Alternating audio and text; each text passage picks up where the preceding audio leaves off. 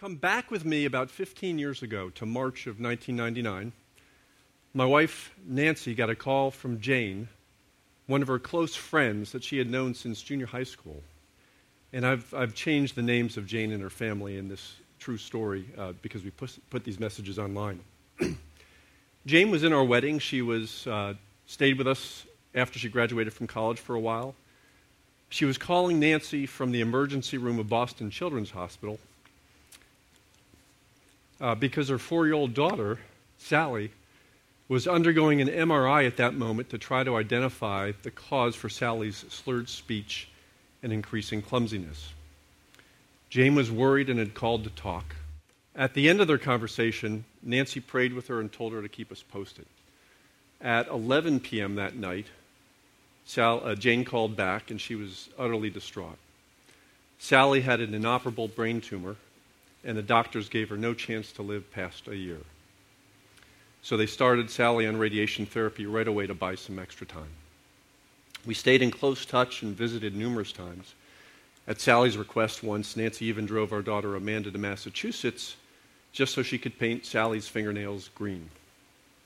It was heart wrenching to watch this delightful and gifted child lose her ability to walk, to draw, and to finally to speak.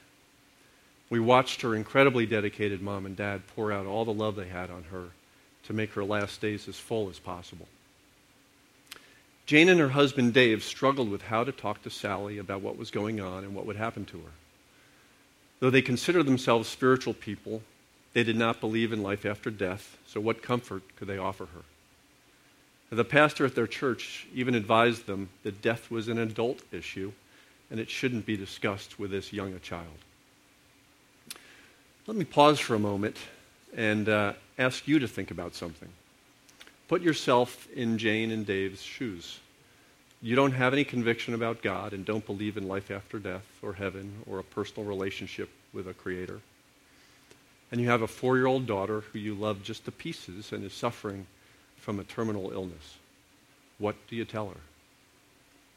How do you think about her fate? And how do you deal with this tragedy yourself? So we stayed involved and supportive. We sent a tape recorder to Sally at her hospital and included all kinds of tapes, including children's stories talking about the God who loved her. We talked with Jane and Dave. We wrote them a prayer, and Dave thanked us for us, and he told us that he wished he had our faith, but he didn't and he couldn't. On a Friday morning, about eight months later, Nancy got the call. Sally had died in the night, surrounded by her loved ones. And although we knew it was coming, we were still stunned. Jane told us about the family gathering around Sally's bed, giving permission to Sally to go over the rainbow because you see, The Wizard of Oz has been one of Sally's favorite movies, and this was how they decided to talk about her death with her. The funeral was one of the most touching ones we'd been to. It was a great celebration of Sally's short life and wonderful personality. Yet there was no talk of the future, of life after death, or of seeing Sally again. There was no talk of God and his love for us and his sadness about one of his beloved creatures having to suffer and die. In fact, the only time the word God was uttered was when we sang the third verse of Amazing Grace. The funeral was a beautiful ritual, but it felt empty and meaningless to us because it offered no real hope. After all this, Jane confided in Nancy that in the moments after Sally died, after the hospice nurses had washed her body, Jane spent some last minutes with Sally. Jane said she opened Sally's eyes and looked into them. And Jane said that she could see something was missing that had been there right up until the moment of death. And so she concluded that this missing something must be Sally's spirit, her soul. And Jane said that, well, maybe, just maybe, there was something eternal and spiritual to Sally something beyond just the physical body and mere human existence.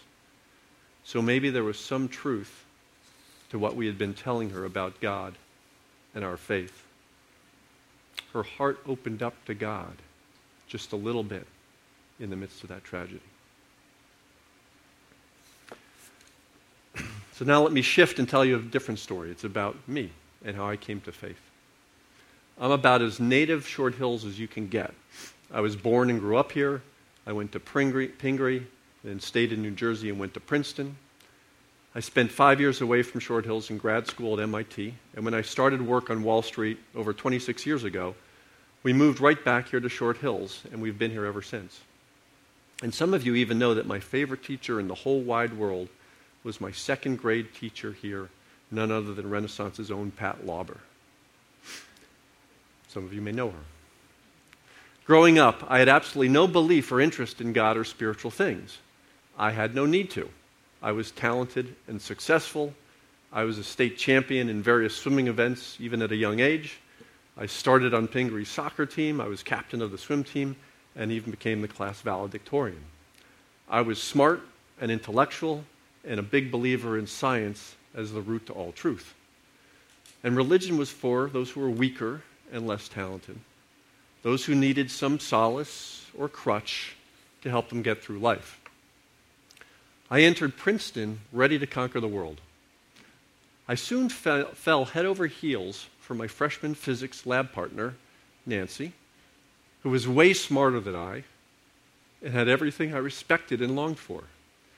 She was the sharpest, most insightful, and most determined and tough person that I knew. Now, Nancy grew up under very difficult circumstances. Her parents divorced when she was four months old and basically abandoned her. She was raised by her grandparents, who were poor, displaced farmers. Her story is a whole message of itself, and I ask you to talk, her, talk to her about it sometime. Well, Nancy and I became friends, or more accurately, I pursued her and she barely tolerated me. She had to since I was her lab partner. But I don't know how she coped with my arrogance. When school was about to break for Christmas vacation, she gave me a Christmas card and wrote me a letter describing what Christmas meant to her. She explained that she believed that the biblical account of God coming to earth in the form of a man, Jesus Christ, to be our Savior was true. He lived on earth to teach and to die in our place so that God could satisfy his justice and mercifully make the way for us to have our own relationship with him restored. I was blown away in a bad way. How could the smartest, toughest person I know believe this baloney? I had lots of good reasons for rejecting Christianity. I mean, first, there were the intellectual problems with Christianity and its teachings. I mean, everyone knew the Bible was just a bunch of old myths and full of errors, like every, every other religious text. Not only had modern science proven the Bible to be full of glaring mistakes, but just in itself it had lots of contradictions. I mean, clearly, no one believed the accounts of Noah and the ark, Moses parting the Red Sea, Jonah in the belly of the whale, or Jesus' miracles.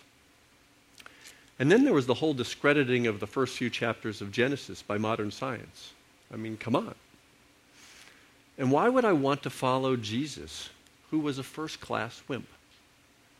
All he talked about was forgiveness and turning the other cheek.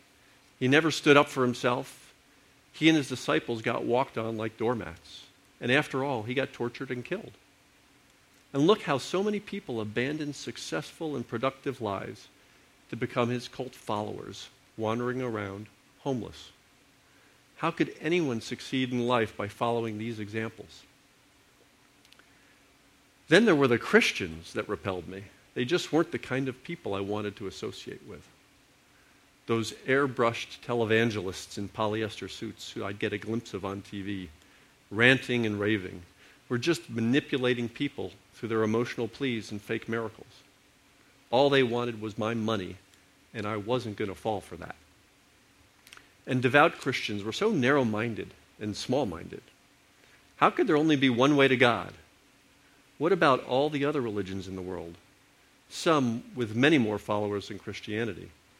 How could a small number of not very intelligent people who blindly follow some obviously flawed teaching be right and the rest of the world wrong? I wouldn't want to be caught dead, beholden to, to an antiquated closed minded and intellectually flawed religion like Christianity. And with their judgmental attitude, if you didn't believe exactly what they believed, you're going to hell, literally. And to top it off, these Christians just didn't have any fun. I mean, they didn't go to R rated movies, they didn't drink, they didn't do any of the things that teenage boys dreamed about. I mean, how unappealing. Boy, were they missing out on life. And they're also missing out in death. Who'd want to spend eternity sitting on a cloud playing the harp? I liked how Billy Joel put it in Only the Good Die Young. I'd rather laugh with the sinners than cry with the saints. So you get my drift here. To any self respecting New York metro area intellectual, religion was just the opiate of the masses. For those too weak to command their own destiny, it was a lie, it was a crutch, certainly to be pitied. So I wanted nothing to do with any of this. All right, so Nancy sent me this Christmas card. I wrote her back a scathing letter lambasting her beliefs. I picked them apart piece by piece. She's kept that letter to this day. and I could tell you it's pretty obnoxious. No, it's very obnoxious. And I'm quite embarrassed. Here she revealed a profound and dearly held part of herself to me, and I trampled it underfoot and unloaded on her, really knowing nothing about the whole topic. What was her response? She bailed on me, demanded a new lab partner in the second semester. No. she told me she had researched this, Christianity, and found it to be true, and surely I wouldn't dismiss it without examining the evidence. So she challenged me to read the Bible and study the topic to figure out what I believed, rather than simply dismissing it out of hand. How could I say no? Here was my dream girl who had it all together, and especially had the thing that deep inside I really wanted and was missing a true purpose to live for. So I took her up on her challenge. Over Christmas vacation, I read the New Testament twice. I didn't understand a word it said. But I was trying. I was trying hard. When school was back in session, I began to go to church with her on Sundays, and we'd come back and have brunch together. I would spend two hours over brunch picking apart the sermon and the people at the church. Everything was wrong with it and with them. I pushed back on every point. I was relentless. But somehow Nancy hung in there with me. And over the course of the next six months, I talked more with the people at Nancy's church.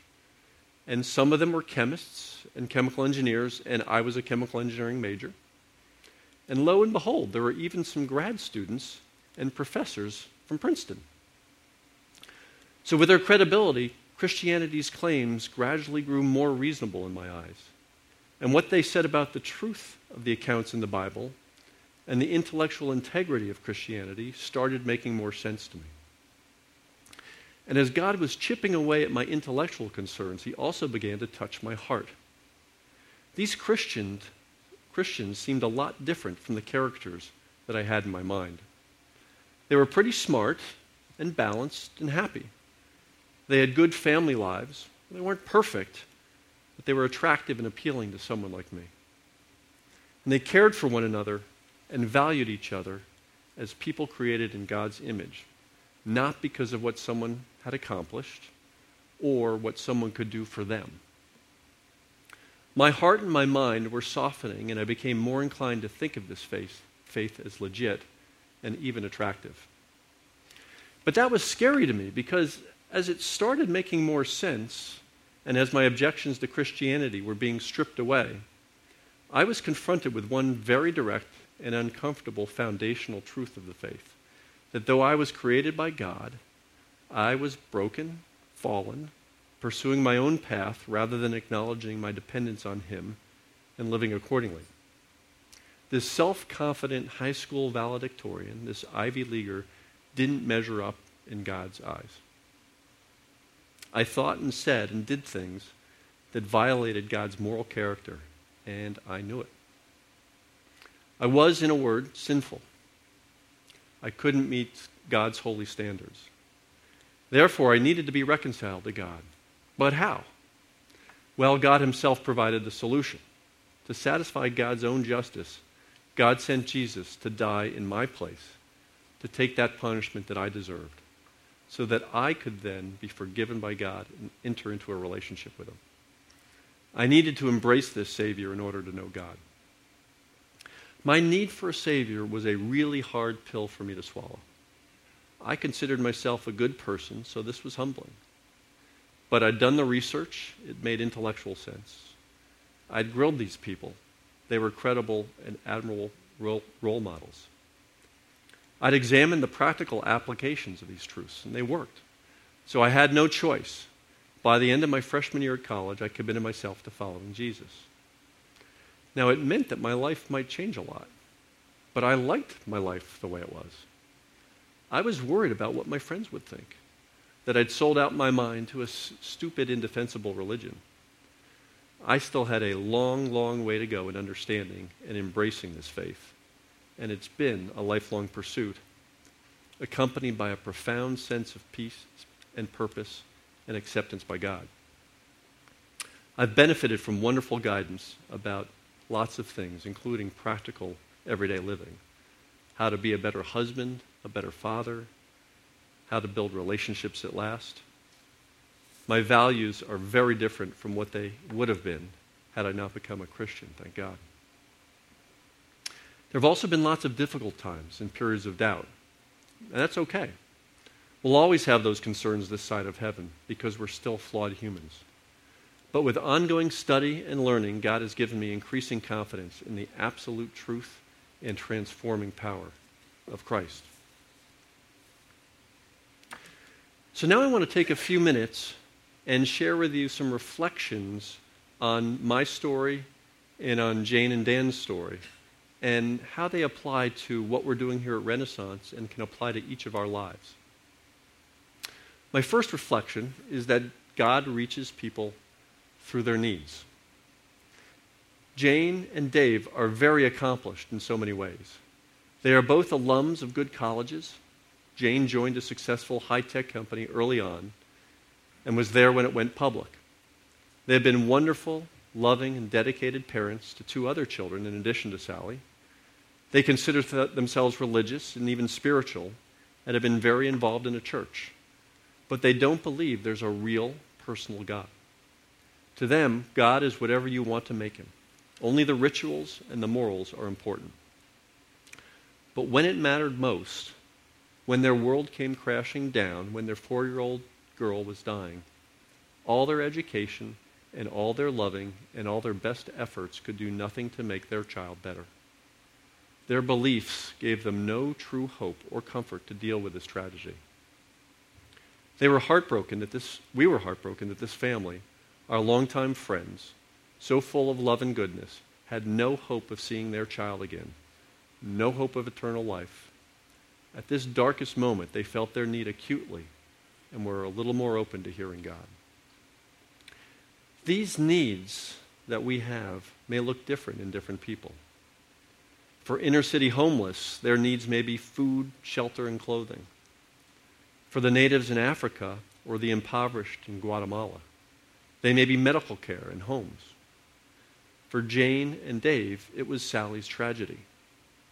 For me, it was a massive crush on Nancy, coupled with a deep desire for purpose and meaning. We all have felt needs, whether or not we're aware of them or acknowledge them. And for all of us, without a relationship with God, we cannot be whole and truly fulfilled. God uses our felt needs, our discontentments, to open us up to Himself. At Renaissance, we try to address the felt needs of the people in our community so that we can also reach them with the transforming message of Christ. So, what are the felt needs of our friends and neighbors? Well, we've found pockets in our community that have significant material and financial needs, hence the success of the Renaissance Cares efforts with the Summit Food Pantry and the DYFS Christmas gifts. But many needs in our community are not material and they're kept private. Difficult marriages, troubling parent child relationships, identity and self worth issues because of the emphasis on success and achievement for both adults and kids. Life tragedies, such as a fatal illness or a child succumbing to substance abuse. These are deep and acute needs. And often God speaks to people during these times because we know we need help then. We're vulnerable and open and can't do it ourselves. At Renaissance, while many of our series touch on these kinds of issues, we can't fully address them in a public forum. Rather, it takes high touch personal involvement. Hence, our emphasis here is on a personal ministry rather than cookie cutter mass ministry. And that's why we've rolled out Renaissance small groups and why they're so successful. Because people can find help and support in private with their personal challenges. God reaches people through their needs. Second, God is an equal opportunity Savior. What do I mean by that? Everyone needs to be reconciled to God the poor, the downtrodden, the outcast, and the highly educated, the worldly successful people, like Jane and Dave and me. God loves all his creatures and desires that all be reconciled to him. And often the people who are most materially successful are the most spiritually needy, yet the hardest to reach. I figure if I can be turned around by God, anyone can. Churches so often invest their resources and mind share reaching the native in Africa or the impoverished inner city kid. Those are great causes, and God blesses those efforts. But churches also often overlook their friends and neighbors in their own backyard. Right here in our area are thousands of Janes and Daves and people like me. Highly educated, successful, thoughtful people working hard and raising their families who have never had an opportunity to explore faith in the true God in an environment that welcomes them and meets them where they live. They are our friends and neighbors. This is where God puts us, and He wants us to love these people and help address the deepest need they have to be reconciled to God through Jesus. God is an equal opportunity Savior. My third reflection God uses the church to help reach people. Sort of a duh statement, right? But let me try to peel that apart a little bit. Over the years, Nancy and I have had open and deep discussions with Jane and Dave about their faith and about our faith. They've seen us apply our faith in good times and in bad times and in Nancy's case, for over more than 40 years. In their minds, they've dismissed our faith as a crutch to lean on in tough times, a fiction that highly educated, intelligent people know better than to fall for, because we're just one data point. We've wished that there could be some church near them where they could meet other people of faith who were like them, who worked with them, who played with them, shopped with them, who could engage with them at their level. But the only churches we could find were so inwardly focused and so culturally different from them that it seemed futile. We felt they'd get superficial answers and that their lifestyle and thinking would have been frowned on. Their honest, tough questions would not have been addressed thoughtfully or even welcomed. Going to church would not be a positive experience for them.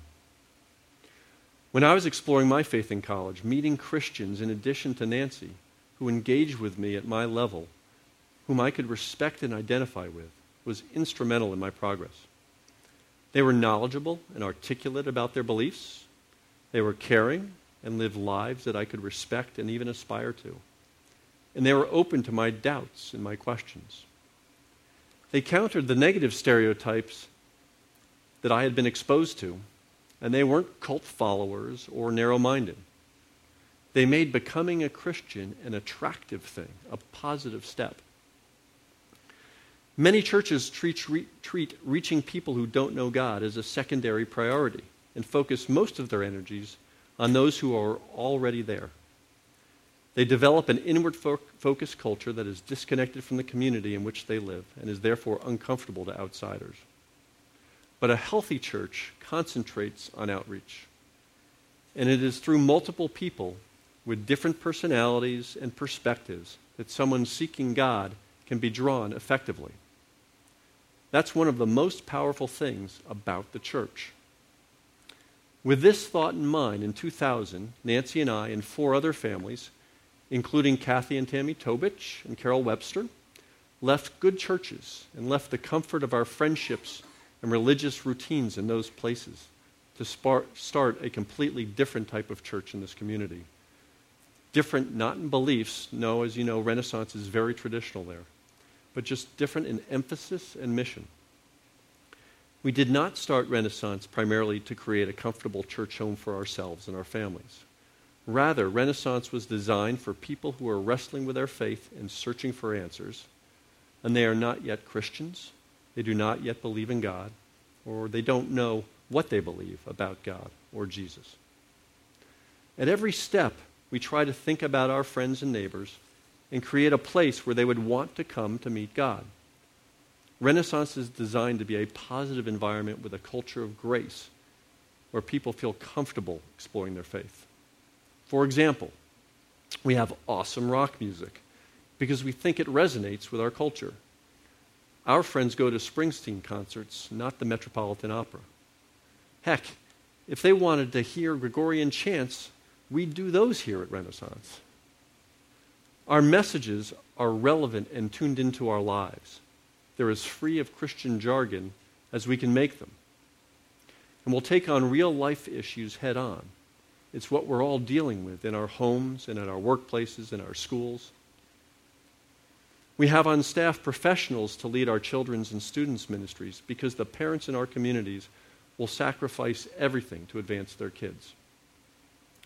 We try to do every ministry in the highest quality way, both because God deserves our best but also because our community around here demands it. Our friends and our neighbors are extremely busy and have little free time. So if we want them to spend any of it at Renaissance, it better be high quality. And we want you to have the confidence that if your friends show up at any weekend service, they won't be disappointed. Another example of how we try to be outward focused is that the very name of the church, Renaissance, was chosen by our non Christian friends. Ask us sometime about how that happened. So I encourage you to tap into all that Renaissance has to offer in order to be more effective in reaching your friends and neighbors. Participate in the project. Get into a small group. Use the resources that Renaissance recommends to study the Bible and really get to know God better through it. These will help you grow and be better at introducing a friend or neighbor to God. Invite people to our events the Christmas concerts, the Saturday night at the Opera House, the concert on the Green, special services like Christmas Eve and Easter.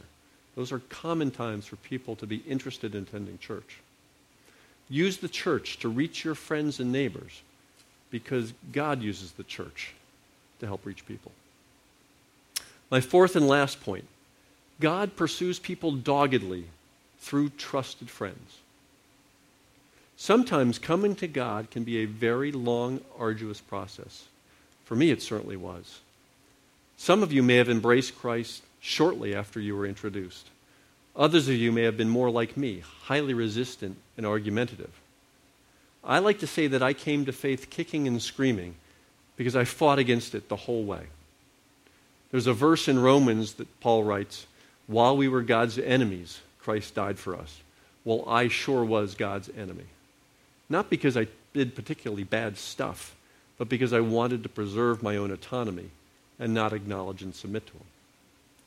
So God worked on me slowly and deliberately. I had lots of objections, some valid, some just excuses. And I needed to work through them all. And it took a whole year until I came to Christ, and frankly, another two years before I really embraced that wholeheartedly. But once I did, I was committed. It stuck. And it wouldn't have happened if God hadn't used Nancy to push me and not let me rest until I resolved this, sticking with me as a loyal, patient friend all along the way. She cared that much about me. Now, God calls us all to do the same thing with our friends and neighbors. If we aren't going to introduce our friends to Christ, who is? You may think, well, I'm not qualified to do that. I don't know enough. I don't have the answers to their questions. I have all sorts of flaws. So, what kind of example can I be to them?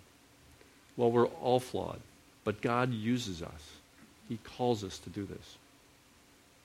Now, be forewarned, you'll make yourself vulnerable. It's a lot easier to go on a missions trip in another country or in the inner city and share the gospel with people whom you don't know and will never see again, isn't it?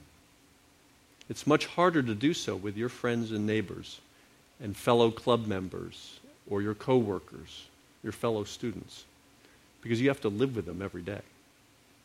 But this is where God places you. Your love for God and your love for your friends compels us to do so.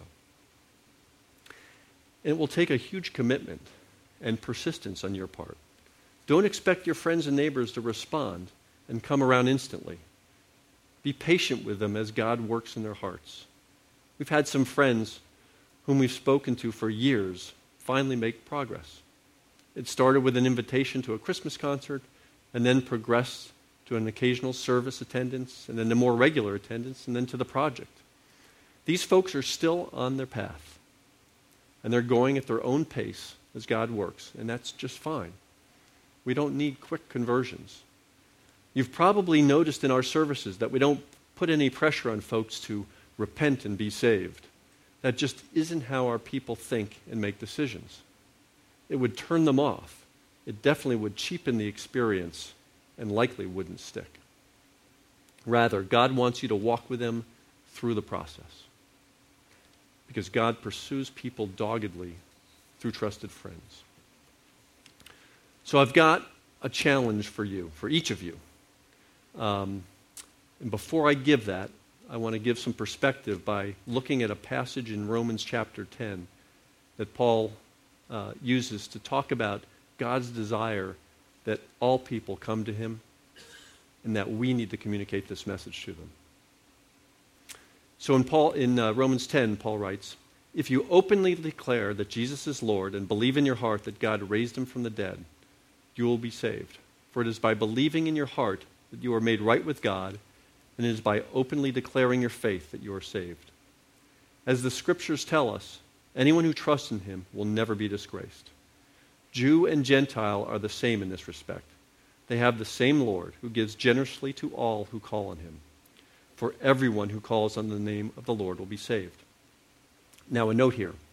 When Paul was writing this, the early church comprised both Jewish and non Jewish believers with the Jewish believers claiming a bit of a better pedigree because of their heritage of being God's chosen people to whom the Messiah was sent. But Paul's making it clear here that everyone is equally called and loved by God, regardless of their background or station in life. Paul then continues But how can they call on him to save them unless they believe in him? And how can they believe in him if they have never heard about him? And how can they hear about him unless someone tells them?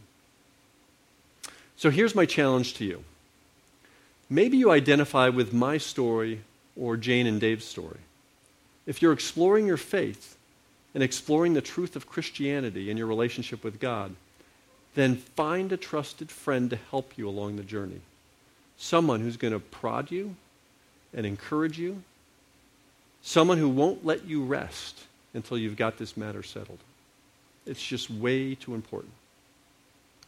If, on the other hand, you're already a follower of Christ, I'd like you to do two things. You get the bonus challenge. First, think about one or two friends whom you want to help find God. And resolve to let God use you in that way over the coming, coming months and years. Make a commitment to love them sacrificially Build a relationship of trust so that you can help them in their tough times. Be there for them when they need you. You know, oftentimes when people hit a tough patch, they get ill, or they lose a loved one, or they get laid off, or whatever. When that happens, most of their acquaintances will avoid them because they don't know how to deal with that. But I urge you to do the opposite. Run to your friend and be there for them. They need your care and support. And you have a special and uniquely helpful message to bring to them about God's love and care for them. Let God use you in those times of your friend's need to reach them. You know, about a year ago, there was a young girl, very young girl in New Providence, who succumbed to the same tragic brain tumor as Sally. And there were a number of families here at Renaissance who were able to befriend them and support them through that ordeal and afterward. And even right now, in our community, there's a young boy who's facing a very similar plight. His family is devastated and hurting badly, and there's a Renaissance family who's supporting them. And we as a church even have the privilege and responsibility of praying for them. Just this week on the prayer chain came through a request about this young boy and his family. So you see, our friends and neighbors are encountering personal, overwhelming tragedies all the time. And we're called by God to reach out to them in their times of need. And if they're not followers of Christ, then maybe God is using this development in their lives to open their hearts to Him. So we need to be sensitive to that and to be willing to share our faith with them when they're receptive. And if they don't respond right away, that's okay. Be patient, continue to pray for them, prod them when they need prodding, and encourage them when they need encouraging. If you think it would be helpful along their journey, invite them to a Renaissance event. Don't give up on them. The second thing I want you to do is to take stock of your own lifestyle. How do you spend your time and your energies and your resources? Are you doing so intentionally to develop friendships and introduce people to Christ? Do you connect your non Christian friends with your Christian friends? For example, when you have a Fourth of July party and include the families from your daughter's Little League team, do you also invite a few Renaissance friends or a pastor? Have you thought about having a party before one of the Christmas concerts and inviting a bunch of friends from your kid's school and a few Renaissance friends as well? Do you look to create opportunities to have conversations about spiritual matters? When your friends ask you what's going on in your life, do you tell them about your church or your small group or the project that you're attending? I'll never forget an anecdote that an older Christian man told me about about 30 years ago, which I thought demonstrated a really insightful example of how he introduced Christ in a conversation with a coworker. So Jim was a manager at a large corporation at the time, and one of his coworkers was having a really hard time coping with the loss of his father. So during a casual lunchtime conversation, when the coworker asked Jim what was what he was doing that weekend, Jim led with, I'm going to church. Coworker asked, Well, why? What goes on in your church anyway? So, what do you think Jim responded? I thought this was brilliant. He said, We talk about important issues in our life, like death. That then led to further conversations with the coworker because of the acute need that was front and center in his mind and his heart. Jim deliberately created an opportunity to connect with his coworker about spiritual matters. God wants us all to reach our friends and neighbors, and He's given us the church as a helpful tool. We can help them find substantive answers to their troubling questions and their deepest needs with the hope that they may ultimately find God. Just as I did in college, and just as I hope and pray that Jane and Dave will do someday. Let's pray. Lord, as we have our eyes closed, I want each of us here to think about somebody whom we know who is struggling and needs God in their life. It may be one of us, or it may be a friend, or a neighbor, or a family member. I'd like each of us to commit in our heart today to help them on their journey. right now, in fact, while we're quiet, let's each of us just say a short, silent prayer for that one person that we're thinking about.